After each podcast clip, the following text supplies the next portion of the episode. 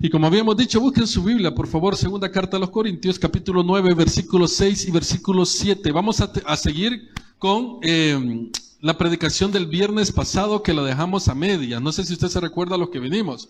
estábamos hablando acerca de los diezmos y de las ofrendas. Oiga bien, de los diezmos y las ofrendas, un tema bien controversial en el ámbito secular, incluso en el ámbito cristiano, hermano. Porque yo no sé si usted le ha pasado, pero yo he escuchado a muchas personas que se congregan en la iglesia que dicen de la siguiente manera, mira, ¿y yo para qué le voy a llevar el diezmo al pastor? Es lo primero que dicen. Incluso en la misma iglesia se escucha eso. ¿Por qué? Porque estamos, quizás no se nos ha explicado o no hemos entendido cuál es la razón de ser del diezmo y la ofrenda. Es por ello que el día viernes pasado estábamos hablando que qué significa el diezmo.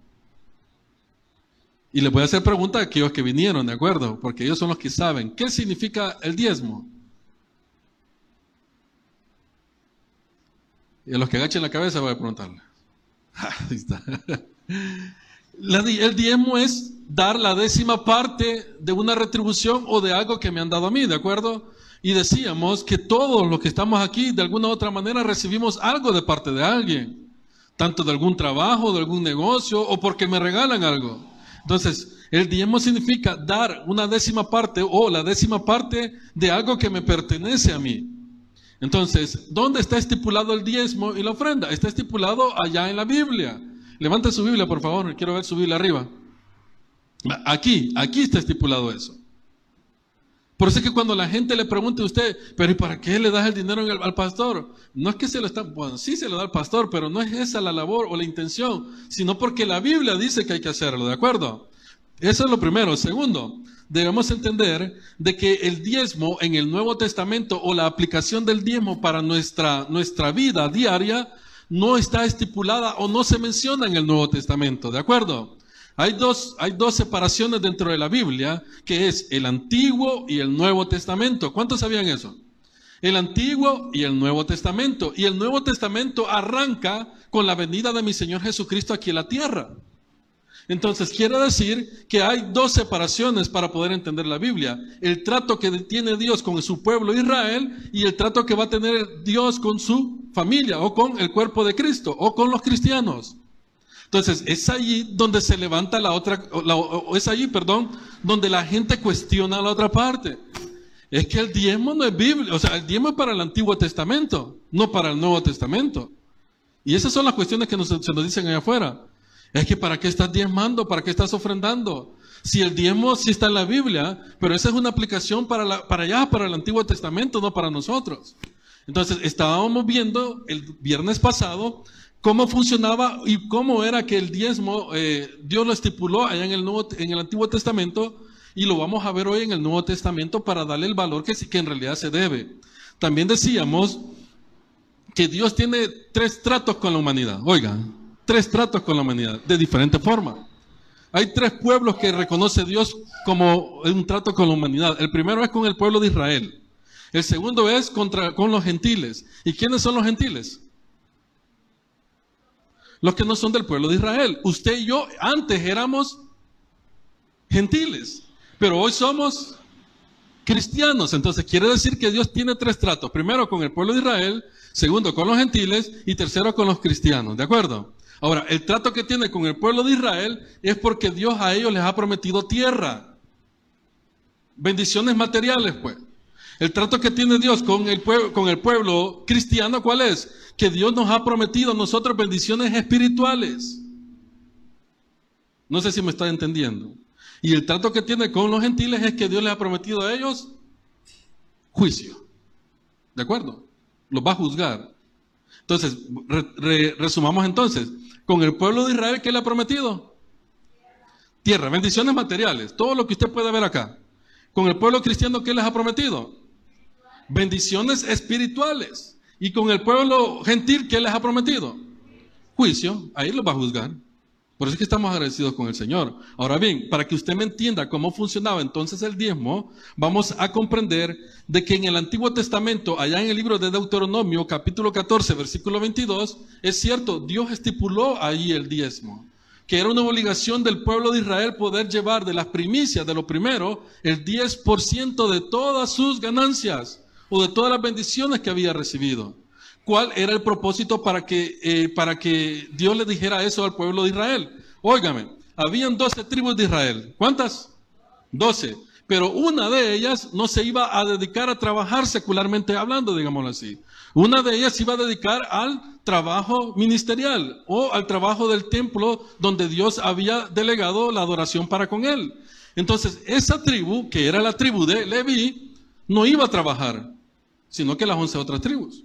Entonces, dice la palabra del Señor allá en el libro de Deuteronomio, capítulo 14, versículo 22, que todo lo que las once tribus cosecharan le iban a llevar al templo para que la, tribu de Leví o los sacerdotes que estaban allí pudiesen comer también de lo que pues si tenían que comer, ¿no? ¿Y de dónde van a recibir si no trabajaban? Entonces, la idea del diezmo es que fuera de bendición para las, las personas que estaban en el templo. Segundo, para poder ayudar al necesitado. Si quiere, vaya conmigo al libro de Deuteronomio capítulo 14, 22 para que podamos entender un poquito. Deuteronomio capítulo 14, versículo 22. Y el título dice, mire, la ley del diezmo. Esto es una ordenanza, es una ley. Y dijimos al principio que qué significaba ley. Es un decreto que está estipulado y se tiene que cumplir, hermano. O sea, posiblemente podríamos decir que para el pueblo de Israel el diezmo es una ley, o sea, es una obligación darla. Vámonos allá al versículo número 28. 29, perdón, dice. Y vendrá el levita que no tiene parte ni heredad contigo, y el extranjero, y el huérfano, y la viuda que hubieran en tus, en tus poblaciones, y comerán y serán saciados. ¿De qué van a ser saciados? De los diezmos que se llevaron al templo. Y dice más adelante, para que Jehová tu Dios te bendiga en toda obra que tus manos hicieren. Es cierto, cuando usted y yo diezmamos, ¿quién es el bendecido? El pastor. Sí, porque pues sí, le van a entender. No, somos nosotros. O sea, aquel que practica esa parte de diezmar, esa persona es la bendecida. ¿Y para qué sirve el diezmo en el Antiguo Testamento? Para darle comer a los sacerdotes, para tener una ayuda social, una acción social, para todas esas necesidades que se, que se necesitan. Entonces, ¿está estipulado en el Antiguo Testamento? Sí. Por eso es que cuando la gente le diga a usted, es que eso es del Antiguo Testamento, nosotros no lo tenemos que cumplir, usted dígale, tenés razón. Sí, porque es cierto, en el Antiguo Testamento está estipulado. Pero vamos a, pero vamos a hacer esta retroalimentación para que entienda. Entonces, pero hablábamos también de que no solamente en la ley estaba la parte de diezmar. Vámonos al libro de Génesis capítulo 14. Génesis es el primer libro de la Biblia. Génesis capítulo 14, versículo 17. Entonces, aquí usted le puede refutar a esa persona y le puede decir, Hey, pero es que en el libro de Génesis, al inicio de todas las cosas, no había ley. Pero ¿por qué las personas diezmaban si no había ley? Génesis capítulo 14, versículo 17 dice de la siguiente manera, mire qué bonito.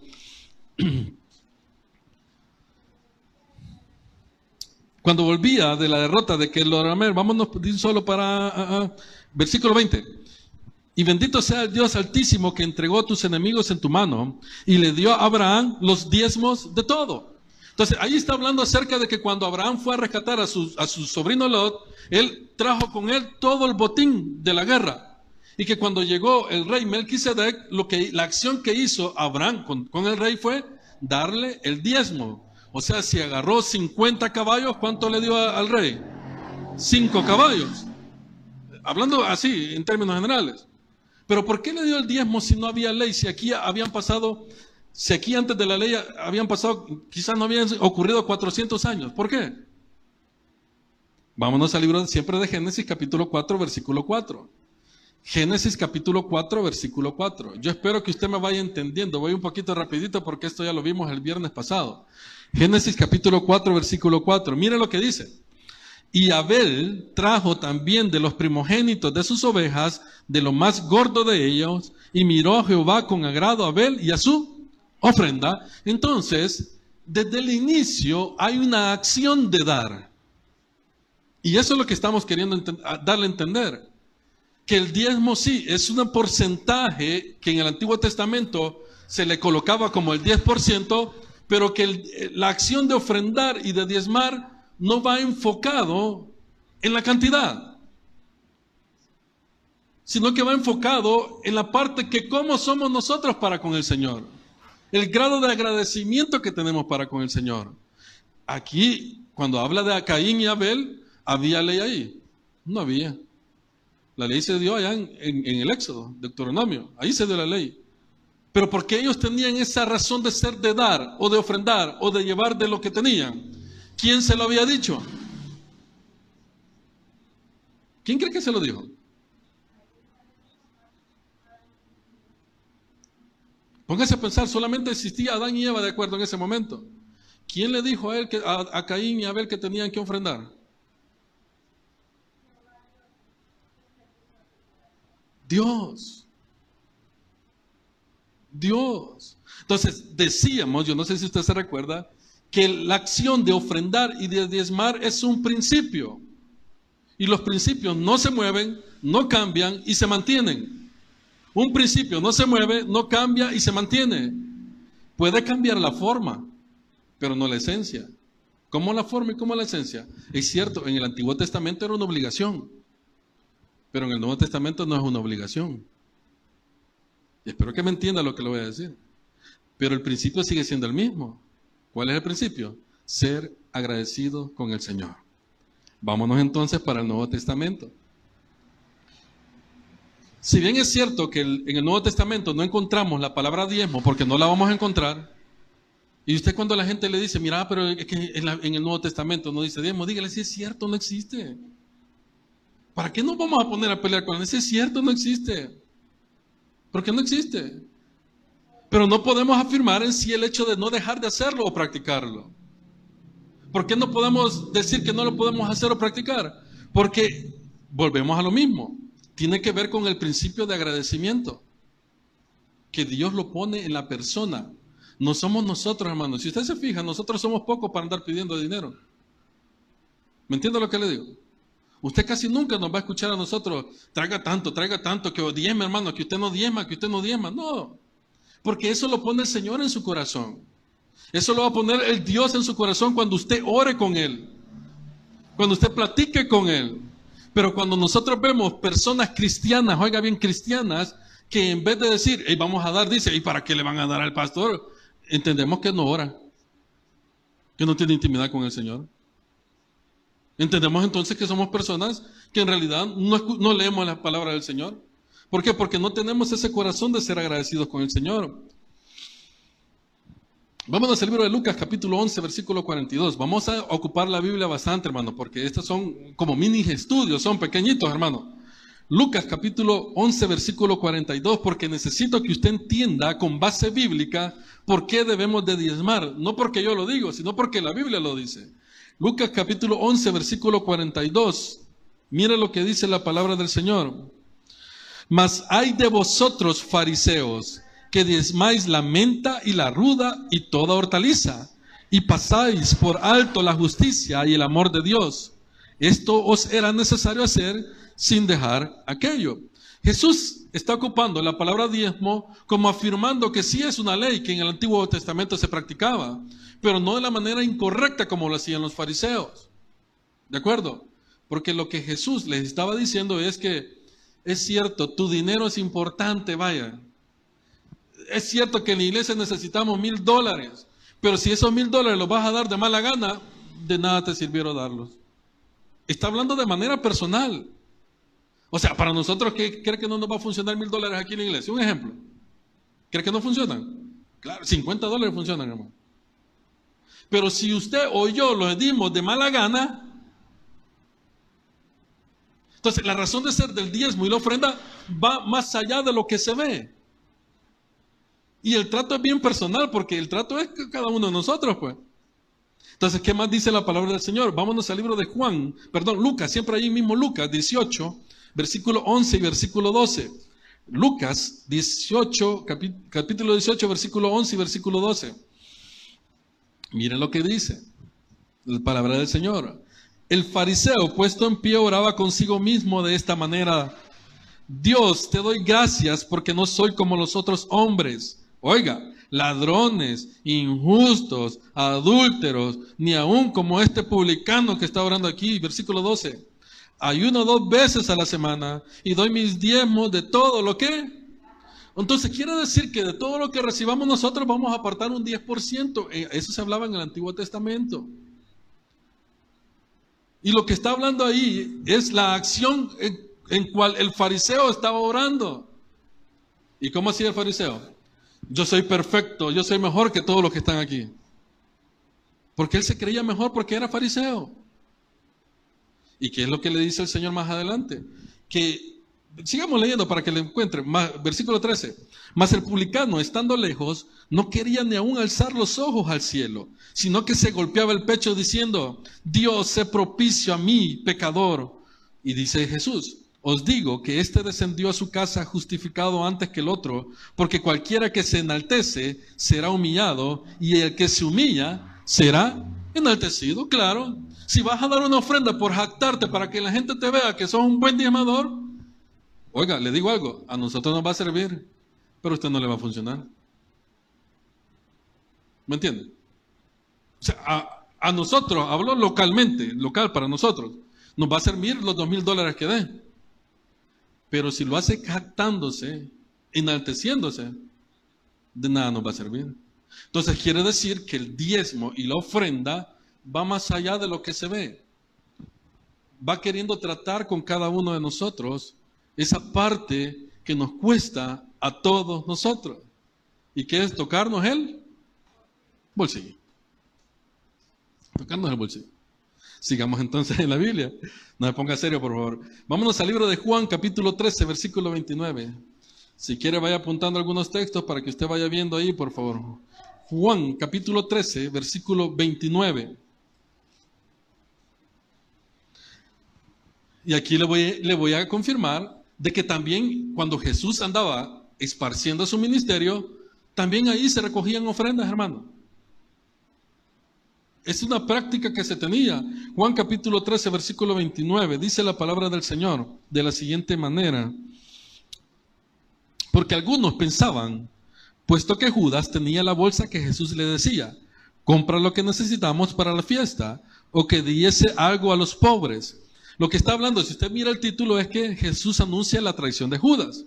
En este momento, Jesús estaba departiendo allá cuando celebramos Santa Cena, ¿verdad? estaba departiendo con los discípulos y les dijo Jesús a los discípulos, hoy es el día en que alguien de ustedes me va a entregar. Y los discípulos le preguntaban, ¿quién, quién es de nosotros Jesús? Porque yo no soy. Y Jesús les dice, aquel en el cual moje el pedacito de pan, ¿verdad? El que yo le dé y moje el pedacito de pan, ese me va a entregar. ¿Y a quién fue? Judas.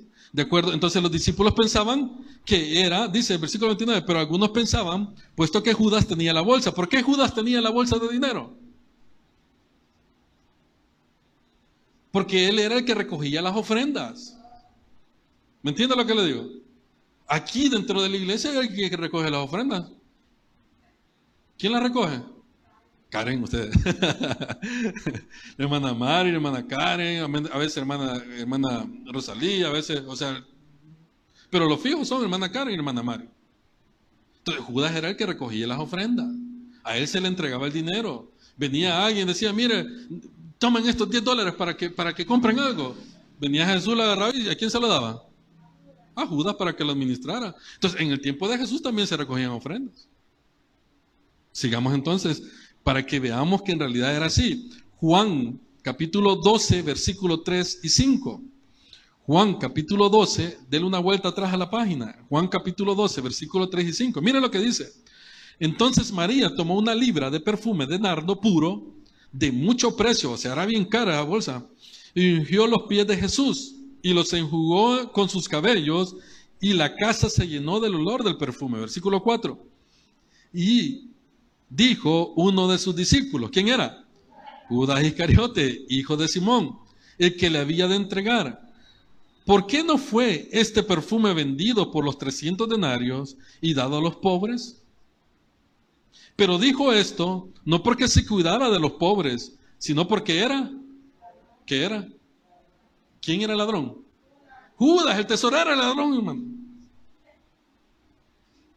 Entonces estamos viendo que en realidad la función de recoger diezmos y ofrendas es una cosa que incluso mi Señor Jesucristo lo practicaba. ¿Y por qué lo practicaba? Porque era necesario, hermano, comer. Si ellos estaban dedicados al servicio, a hacer la voluntad de Dios, siempre va a ser necesario comer. Entonces, lo que quiero dar a entender con todo esto es que bíblicamente siempre ha habido la acción de personas que quieran dar algo, ¿de acuerdo? A la iglesia, al ministerio, siempre. Y que no se hace por obligación, sino que se hace hoy por voluntad. Antes sí era una ley, antes. ¿Por qué? ¿Qué es una ley? ¿Qué es una ley? Son disposiciones puestas para la comunidad, para la sociedad, dentro de las cuales normalizan nuestra conducta. Si te dicen, si robas 10 gallinas, un ejemplo, te vamos a meter preso, y me ven a mí robando una gallina, me van a meter preso. ¿Verdad que sí? Vaya. Si me dicen, no vas a matar y yo mato, y si matas te van a llevar preso, ¿qué va a pasar? Me van a llevar, porque es ley, hermano. Es obligación cumplirla. En el Antiguo Testamento sí era una ley para el pueblo de Israel. Todo lo que ustedes siembren o cosechen van a traer el 10%. ¿Para qué va a ser utilizado? Para mantener el templo y para ayudar al necesitado. ¿Y quién va a ser el bendecido? Decíamos al final, aquel que lo practica. Ahora bien, vámonos a segunda, segunda carta a los tesalonicenses, capítulo 3, versículo 6. Segunda carta a los tesalonicenses, capítulo 3, versículo 6. Vamos a entender algo más. Aquí Pablo, si usted ve el título que dice el deber de trabajar, espero explicarme aquí. Capítulo 3, versículo 6 dice, segunda carta de tesalonicenses. los diezmos y las ofrendas siempre han estado, hermanos. Dice la palabra del Señor. Póngale coco. Pero os ordenamos, hermanos, en el nombre de nuestro Señor Jesucristo, que os apartéis de todo hermano que ande desordenadamente y no según la enseñanza que recibisteis de nosotros. Porque vosotros mismos sabéis de qué manera debéis imitarnos, pues nosotros no anduvimos desordenadamente entre vosotros, versículo 8, ni comimos de balde el pan de nadie, sino que trabajamos con afán y fatiga. ¿Cuánto? de día y de noche. ¿Para qué? Para no ser gravosos a ninguno de vosotros. No porque no tuviésemos derecho, sino por daros nosotros mismos un ejemplo para que nos imitéis. Lo que está diciendo el texto bíblico aquí es de que la acción de que los hermanos tienen que ofrendar siempre ha estado también. Y que Pablo habla de que él, en vez de agarrar de las ofrendas o de los diezmos o de las limosnas, él comenzó mejor a qué? A trabajar. Eso es lo que está diciendo. Yo no fui gravoso a ustedes, ¿ok? ¿Por qué no fui gravoso? Porque yo sé que si yo agarro un sueldo de lo que cae de las ofrendas, no vamos a avanzar, pues. Mejor me pongo a trabajar y incluso yo voy a aportar incluso más. Y lo que está diciendo ahí es, imiten nuestra labor. ¿Por qué? Porque las ofrendas siempre han estado. Siempre. Esa labor de que cada uno de nosotros traigamos una parte y lo podamos poner en el canastito o en la bolsita siempre ha estado. Entonces Pablo dice de la siguiente manera, hey, trabajemos, hombre, trabajemos. Pero el principio fundamental que encontramos ahí es, ¿cuál? De que siempre han estado las ofrendas. Vámonos de igual manera al libro de Hechos, capítulo 11, versículo 29.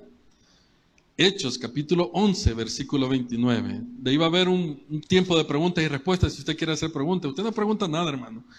Hechos capítulo 11, versículo 29. Mire lo que dice la palabra del Señor. Entonces los discípulos, cada uno conforme a lo que tenía, terminaron determinaron enviar socorro a los hermanos que habitaban en, ¿a dónde? En Judea ¿Qué estaba sucediendo ahí? Los discípulos de todo lo que tenían agarraban un poquito de todo entre todos y mandaban las ayudas a las otras iglesias. Eso que se le llama es una acción de poder ofrendar, de poder dar. Las ofrendas y los diezmos van enfocados en poder dar de lo que tenemos, no de lo que no tenemos, de lo que tenemos. Entonces, en el libro de Hechos estamos hablando que ya estamos viviendo la etapa de la gracia. ¿Y qué es la etapa de la gracia? Lo que estamos viviendo ahorita nosotros, pues. Esa acción de poder ser dadivosos. Sigamos entonces, Hechos 20:35. Hechos 20:35. Dice la palabra del Señor. En todo os he enseñado que, trabajando así, se debe ayudar a los necesitados y recordar las palabras del Señor Jesucristo que dijo, más bienaventurado es dar que recibir. Alguien que da es bienaventurado. ¿Y qué es bienaventurado? En palabras técnicas es bendecido dos veces, pues. O dos veces bendecido. Cuando usted y yo damos algo, estamos despojándonos del materialismo y vemos mejor la necesidad de la otra persona. ¿Qué significa eso? Que somos dos veces bendecidos. ¿Por qué somos dos veces bendecidos? Porque no somos materialistas, hermano. O sea, tiene que ver con el interior, no con lo que tenemos enfrente. Sigamos entonces leyendo. Gálatas capítulo 2, versículo 10. Gálatas está ya casi al final de su Biblia. Gálatas capítulo 2, versículo 10. Gálatas, Efesios, Filipenses. Dice la palabra del Señor en Gálatas capítulo 2, versículo 10. Mire lo que es interesante aquí. Cuando usted ofrende, cuando usted diezma, solamente nos pidieron que nos acordásemos de los pobres, lo cual también procuré con diligencia hacer. ¿Cómo yo me voy a recordar de un pobre hermano o de alguien necesitado? Cuando comienzo a dar para Él. Decía un dicho por ahí, un dicho de un anuncio secular, de, la siguiente manera, miren, eh, tu lástima no ayuda, tu donación sí. Y es cierto, o sea, yo puedo tener lástima por un pobre, pero por alguien que tiene, que tiene hambre, yo puedo tener lástima, pero con la lástima no se va a llenar él. ¿O sí? ¿O usted se llena con, cuando le tienen lástima, usted se llena? Pobrecito, tiene hambre, ¿verdad? Pero se queda con el estómago vacío. Hay que. Entonces, ¿qué, ¿cuál es la palabra técnica o lo que vamos a entender del diezmo y la ofrenda? Que no se encuentra en la Biblia en el Nuevo Testamento. No la vamos a encontrar ahí. Por eso es cuando la gente le diga a usted allá afuera que el diezmo no está en el Nuevo Testamento, ¿usted qué le va a decir? Tienes razón, no está. ¿Y entonces por qué se lo das al pastor? Espérate, vamos a llegar ahí. A eso ya vamos a llegar ahí. Para terminar de refutar esta parte, vámonos al libro de Santiago, capítulo 1, versículo 27. Santiago, capítulo 1, versículo 27. Santiago se encuentra al final también, hermano. Santiago, capítulo 1, versículo 27. Y aquí viene más duro, miren. Santiago 1, 27. Viene más fuerte, dice la palabra del Señor. La religión pura y sin mácula delante de Dios el Padre gesta. ¿Cuál es esta? Visitar a los huérfanos y a las viudas en sus tribulaciones y guardarse sin mancha del mundo. ¿Cuál es la religión pura? Dar, hermano. Ayudar. ¿A quiénes? A los huérfanos. ¿Y a quiénes más? Y a las viudas.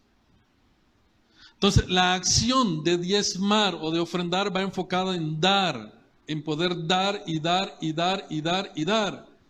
¿A cuánto les cuesta dar aquí? nadie va a decir yo. ¿A cuánto les gusta dar? Eh, acá un rapidito. Dice un dicho por ahí, ¿verdad? Nadie puede dar lo que no tiene. Y es cierto.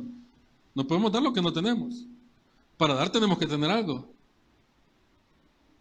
Pero ¿cómo vamos a practicar entonces lo, de la ley del diezmo para nosotros?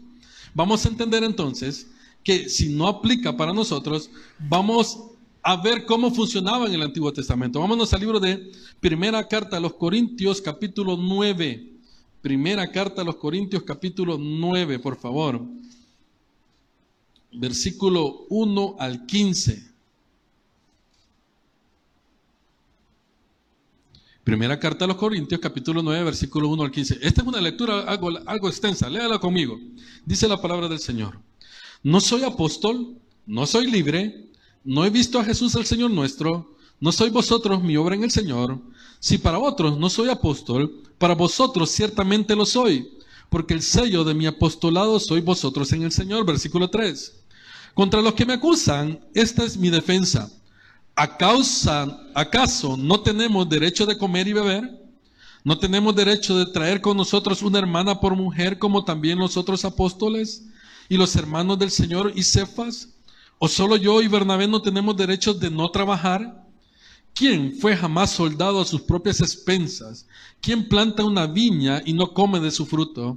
¿O quién apacenta el rebaño y no toma de la leche del rebaño? Digo esto solo como hombre. ¿No dice, ¿No dice esto también la ley? Porque en la ley de Moisés está escrito, oiga, no pondrá bozal al buey que trilla. ¿Tiene Dios cuidado de los bueyes? ¿O lo dices enteramente por nosotros? Pues por nosotros escribió, porque con esperanza debe arar el que ara, y el que trilla con esperanza debe recibir del fruto.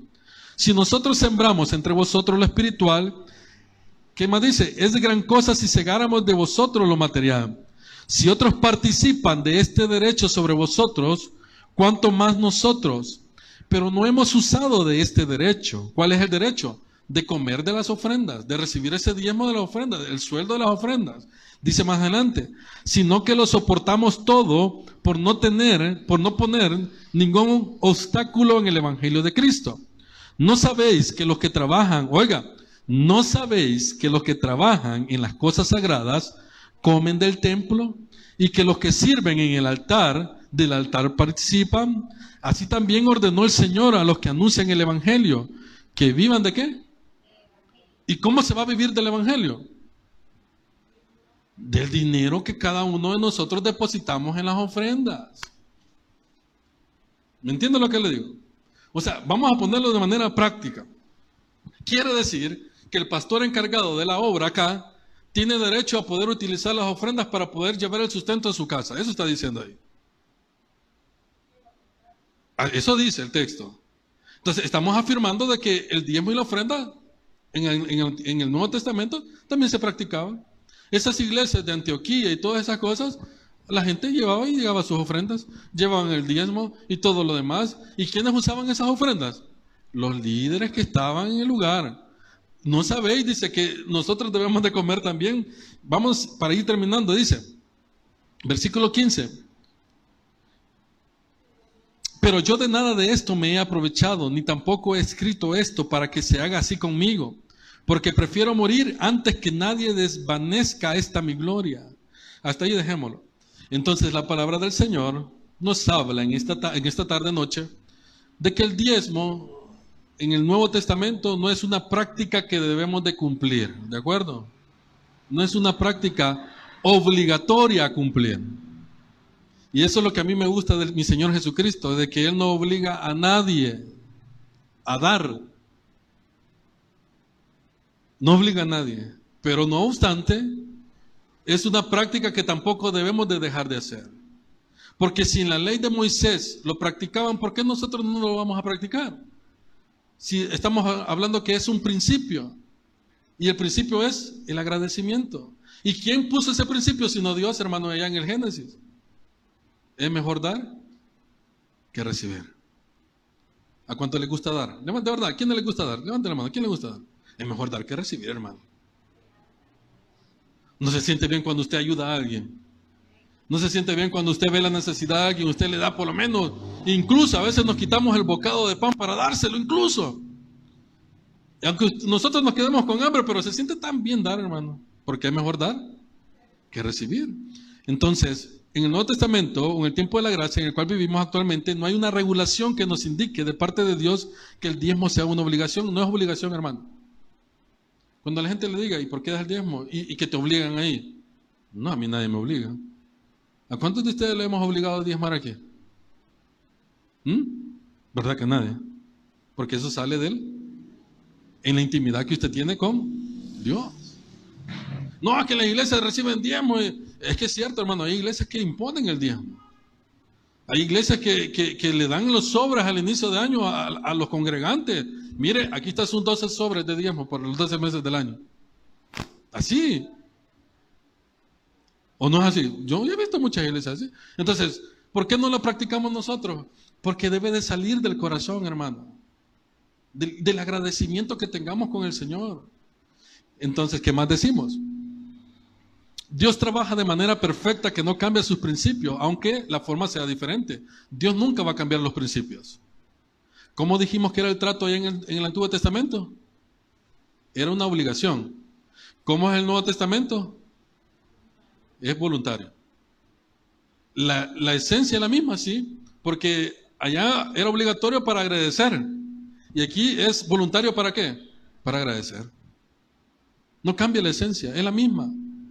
La forma cambia, porque el trato de Dios con el pueblo de Israel es distinto como tiene con nosotros. A nosotros nos ve como hijos y al pueblo de Israel lo ve como pueblo, como nación. ¿Me entiende lo que le digo? Sigamos entonces. Hay que sentirnos alegres y agradecidos a la hora de, dar, ofrendar y desmar. Ahora la pregunta es, si no aparece en el Nuevo Testamento la acción de diezmar, la pregunta que nos hacemos es, ¿lo, ¿lo debo de seguir haciendo? Esa es la pregunta que debemos de hacer. Si en el Nuevo Testamento no habla de diezmar, ¿lo debo de seguir haciendo? ¿Qué dice el público? Levante la mano, ¿quién dice que sí? Uno, dos, tres, cuatro, cinco, seis. Levante la mano los que dicen que no. Hermano Rosalía. Ah, vaya. es que medio vi que le hizo así, la intención de levantar. Va a ser voluntario. ¿Me entiende lo que le digo? Va a ser voluntario. Dios le va a poner en el corazón a usted, hermano, de poder hacerlo. Decíamos, la manera incorrecta es tratando de jactarnos que voy a dar mil dólares. ¿Quién quiere dar mil dólares aquí hoy? y nadie dice nada. la acción de diezmar y ofrendar es voluntario. Yo le digo algo, la gente allá afuera no entiende estas cosas y tienen razón de no entenderlas. Tienen razón de no entenderla. Si no leen la Biblia, si muchas veces a nosotros nos cuesta poder decir, en el, en el día de pago, nos cuesta apartar el diezmo. Nunca le ha costado usted. En el día de pago. Cuando usted comienza a hacer el, el cálculo de todos los compromisos que tiene que cancelar. Y al final solamente le quedan 50 dólares y tiene que diezmar 20. Y usted dice, me van a quedar 30 dólares para el mes. ¿Qué hago? lo que, el, lo que el Señor le pone en su corazón, hermano. Lo más correcto sería diezmarlo. Me voy a quedar sin nada. Dios te va a sostener. Dios va a obrar en tu vida. ¿Sabe por qué muchas veces no vemos la mano de Dios en nuestras vidas? Porque aprendemos a depender de nosotros mismos. Cabal, porque somos tacaños, hermano. Un dólar le cuesta darle uno a alguien, un dólar. Es que si no me quedo sin nada, tan acabados somos, hermano. Que no tenemos al Dios que, que nos puede dar dinero, hermano. Todo lo que querramos. No solo dinero, protección, salud, de todo, hermano. ¿Me entiende lo que le digo? Y somos tan agarrados a veces que dicen por ahí, yo nunca he practicado eso, pero es que caminamos con los codos, dicen. No sé qué significará eso, ¿va? pero... Hermanos queridos, si la Biblia no habla en el Nuevo Testamento de ofrendar, ¿no lo debo de hacer? Usted decida. Se lo dejo, usted decida. Pero si, Dios le ha bendecido, debemos de apartar algo para el Señor. Debemos de apartar algo para el Señor. Y si lo quiero hacer, ¿cuánto es lo que debo de dar entonces? La pregunta. Ahí regresamos al texto que, inicial. ¿Y cuál es el texto inicial? Segunda de Corintios, capítulo 9, versículo 6, versículo 7. Miren lo que dice. Regresamos al versículo inicial. ¿Cuánto debo de dar? Pero esto digo, el que siembra escasamente también segará escasamente. Y el que siembra generosamente, generosamente también. Y aquí está la clave. ¿Cuánto debo de dar? Versículo 7. Cada uno dé como propuso en su corazón, no con tristeza ni por necesidad, porque Dios ama al dador. ¿Cuánto debo de dar? Si Dios le pone dar el 50%, del 50%. ¿Me entiende lo que le digo? Va a ser lo que Dios dispone en su corazón. Híjole, pero ya no es el 10%, o sea que hoy me salió por el otro lado. ¿Sí? Si, si Dios le pone dar 40%, vaya, si Dios le pone a dar el 90%, lo daría. Sinceramente, lo daría. Si Dios lo pone en su corazón, creería yo que debe de hacerlo. O debemos de hacerlo, mejor dicho. Porque es como proponemos en nuestro corazón. ¿Y cómo lo debemos de dar? Alegres. ¿Cuántos ya hemos diezmado así sin ganas de diezmar? Sinceramente. Aquí levanto mi mano. Porque he pensado mejor en lo que, en lo que me falta. Me desajusto si doy esto. Y Dios lo que nos quiere enseñar es a depender totalmente de Él, hermano. Que cuando no tenemos nada, Él se va a encargar de cuidarnos y de proveernos. Así como, así como dice su palabra. Él se encarga de darle el alimento a los pajaritos cuando amanece. Y, dice, y todavía dice Jesús, ¿no valéis más vosotros? ¿Cómo los voy a dejar morir? Dígame, ¿cómo? Entonces, en, ¿en, qué va enfocado entonces la acción de diezmar y ofrendar? Que Dios quiere ver qué tan agradecido es y yo. Dios quiere ver nuestra intención, la intención de nuestro corazón. Qué tan agarrados somos de las cosas materiales. Y Dios quiere cuidarnos de toda maldad. Para ir terminando, miren. Primera de Timoteo capítulo 13, versículo 10. Primera de Timoteo capítulo 13, versículo 10. Yo aquí quiero que usted lo lea, por favor, conmigo. Primera de Timoteo capítulo 13, versículo 10. Ah, no tiene 13. Vámonos pues para segunda, creo yo que es entonces. Mm. Ah. Ah.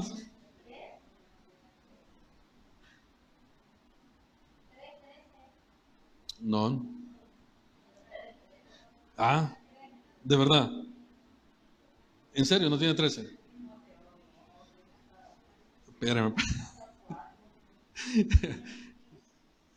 Vamos a ver. Ah, primera Timoteo capítulo 6, versículo 10. 6. Perdona, hermano, solamente era en la mitad. Mire lo que dice primera Timoteo capítulo 6, versículo 10. Porque raíz de todos los males es el amor del dinero, el cual codiciando algunos se extraviaron de la fe y fueron traspasados de muchos. ¿Cuál es la raíz de todos los males? Ahora pregunte, ¿por qué me viene tanto mal a mí? Porque solo andamos pensando en el dinero, hermano. Y eso es lo que Dios trata de hacer, hermano, con nosotros. Desprendernos de ahí. Desprendernos. Y finalizamos en el libro de Mateo capítulo 6, versículo 19 y 21. Palabras de mi Señor Jesucristo. Mateo capítulo 6, versículo 19 y versículo 21.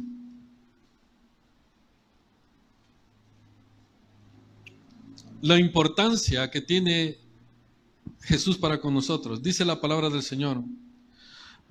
No os hagáis tesoros en la tierra, donde la polilla y el orín, orín corrompen, y de donde ladrones minan y hurtan, sino haceos tesoros en el cielo, donde ni la polilla ni el orín corrompen, y donde ladrones no minan ni hurtan.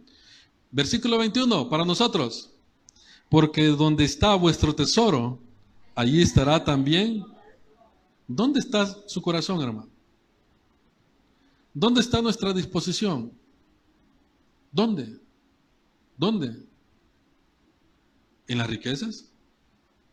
En decir, Señor, me pagan 400 dólares y solamente me va a quedar 80 para el mes. No salgo y tengo que todavía comprar en el súper. Y lo que voy a comprar en el súper es lo que voy a dar de ofrenda. Solo pente para que el pastor se lo lleve. Ni modo. Pero es que el trato con, suyo no es con el pastor encargado, es con el Señor. Porque yo sé que el pastor no me bendice a mí, me bendice Dios. ¿O no es así? Dios nos bendice que lo que hagan con el diezmo y la ofrenda lo vayan a mal, utilizar, pues ya Dios se va a encargar con el, con el encargado en la administración. Mis hermanos, queremos bendiciones de parte del Señor. ¿Cuántos quieren bendiciones? Seamos agradecidos con el Señor. Porque aún nuestra propia vida no nos pertenece, es del Señor. Por eso es que cuando usted venga a la iglesia, su presencia aquí dice que es una ofrenda también. No solamente una ofrenda material eh, de dinero, sino que cuando usted aparta un tiempo para con el Señor, usted está ofrendando su tiempo. Y por eso decimos, cuando usted venga a la casa del Señor, venga alegre, hombre. No venga como cuando uno era pequeñito y lo llevaban a la fuerza a los papás. Que hasta lloraba uno para que no llevarnos a la iglesia. No vengamos así. Vengamos con la disposición de ser, de agradar a nuestro Señor Jesús y poder ser bendecidos. Si en esta noche usted ha recibido un poquito de la palabra del Señor, que yo espero que sí, oramos al Padre.